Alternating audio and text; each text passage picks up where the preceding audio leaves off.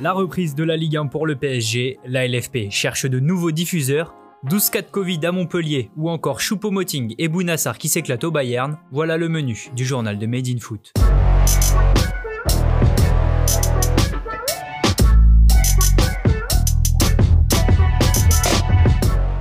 La Ligue 1 est de retour. Après deux semaines de trêve internationale, deux matchs sont au programme ce vendredi soir. À 21h, Nîmes 13e reçoit le PSG 4e dans le cadre de la 7e journée de Ligue 1. Pour ce déplacement au Costières, Thomas Tourel devra composer sans de nombreux joueurs. Draxler, Verratti, Marquinhos, Kerrer et Icardi sont blessés. André Di Maria et Leivin Kurzawa sont eux suspendus. Enfin, cas contact Covid, Colin Dagba et Danilo Pereira ne seront pas du voyage. Une longue liste d'absents pour affronter des crocos qui veulent surfer sur la dynamique de leur victoire dans le derby face à Montpellier avant la trêve, mais Nîmes sera aussi privé de joueurs importants, à l'image de Zinedine Ferrat blessé et de son capitaine Anthony Briançon suspendu. Jérôme Arpignon pourra toutefois compter sur les deux nouvelles recrues Karim Haribi et Niklas Eliasson. Plus tôt dans la soirée, la Lanterne Rouge Dijon accueille le leader Rennes pour un duel des extrêmes. Pour ce match, les Bretons se déplacent sans Gomis, Da Silva et Nzonzi, mais les deux recrues, Daniele Rougani et Dalbert, devraient faire leur première sous le maillot rouge et noir. Ces deux rencontres seront à suivre sur la chaîne Téléfoot de Mediapro, mais pour combien de temps encore?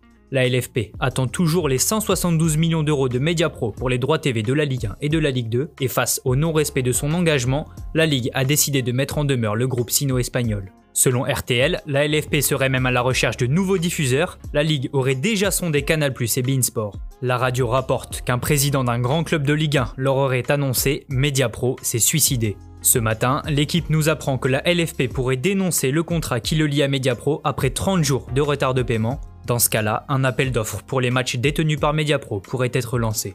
En Ligue 1 toujours, la rencontre entre Monaco et Montpellier prévue ce dimanche est fortement menacée. Ce matin, Montpellier a annoncé que 12 membres de l'effectif ont été contrôlés positifs au Covid-19. Dans un communiqué publié peu avant 9h, le club hérolté précise que ce sont 4 personnes du staff et 8 joueurs qui sont touchés. Montpellier indique qu'ils ont tous été placés à l'isolement. Pour rappel, un match peut avoir lieu si 20 joueurs par équipe dont un gardien sont déclarés négatifs au Covid-19. La LFP n'a pas encore communiqué sur le sujet. Énorme coup dur pour le FC. Auteur d'un début de saison tonitruant avec 6 buts en 6 matchs, Ibrahim Agnan a été victime d'une rupture des ligaments croisés. Le club Grenat a annoncé sur les réseaux sociaux que l'attaquant sénégalais de 21 ans s'était blessé à l'entraînement. Cette blessure intervient 15 jours après la vente du meilleur buteur de la saison passée, Habib Diallo, à Strasbourg pour 10 millions d'euros. Choupo-Moting et Bounassar ont brillé pour leur première. Opposé au FC Duren, club de 5ème division lors du premier tour de la Coupe d'Allemagne, le Bayern Munich s'est facilement imposé 3-0. L'ancien parisien Eric Maxime Choupo-Moting a ouvert le score à la 24e minute de jeu sur une passe de l'ex-Marseillais Bounassar. Après un but sur penalty de Thomas Müller à la 36e minute, les deux anciens de Ligue 1 ont récidivé. L'attaquant camerounais s'est offert un doublé sur une nouvelle passe du latéral droit français, première titularisation et première réussie pour Choupo-Moting et Bounassar.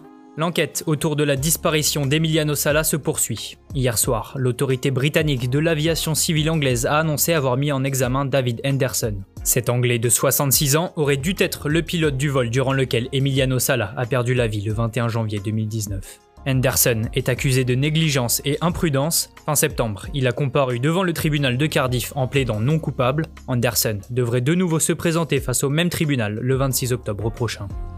Merci de nous avoir écoutés. N'hésitez pas à partager et à vous abonner pour de nouveaux podcasts. A bientôt sur Made in Foot.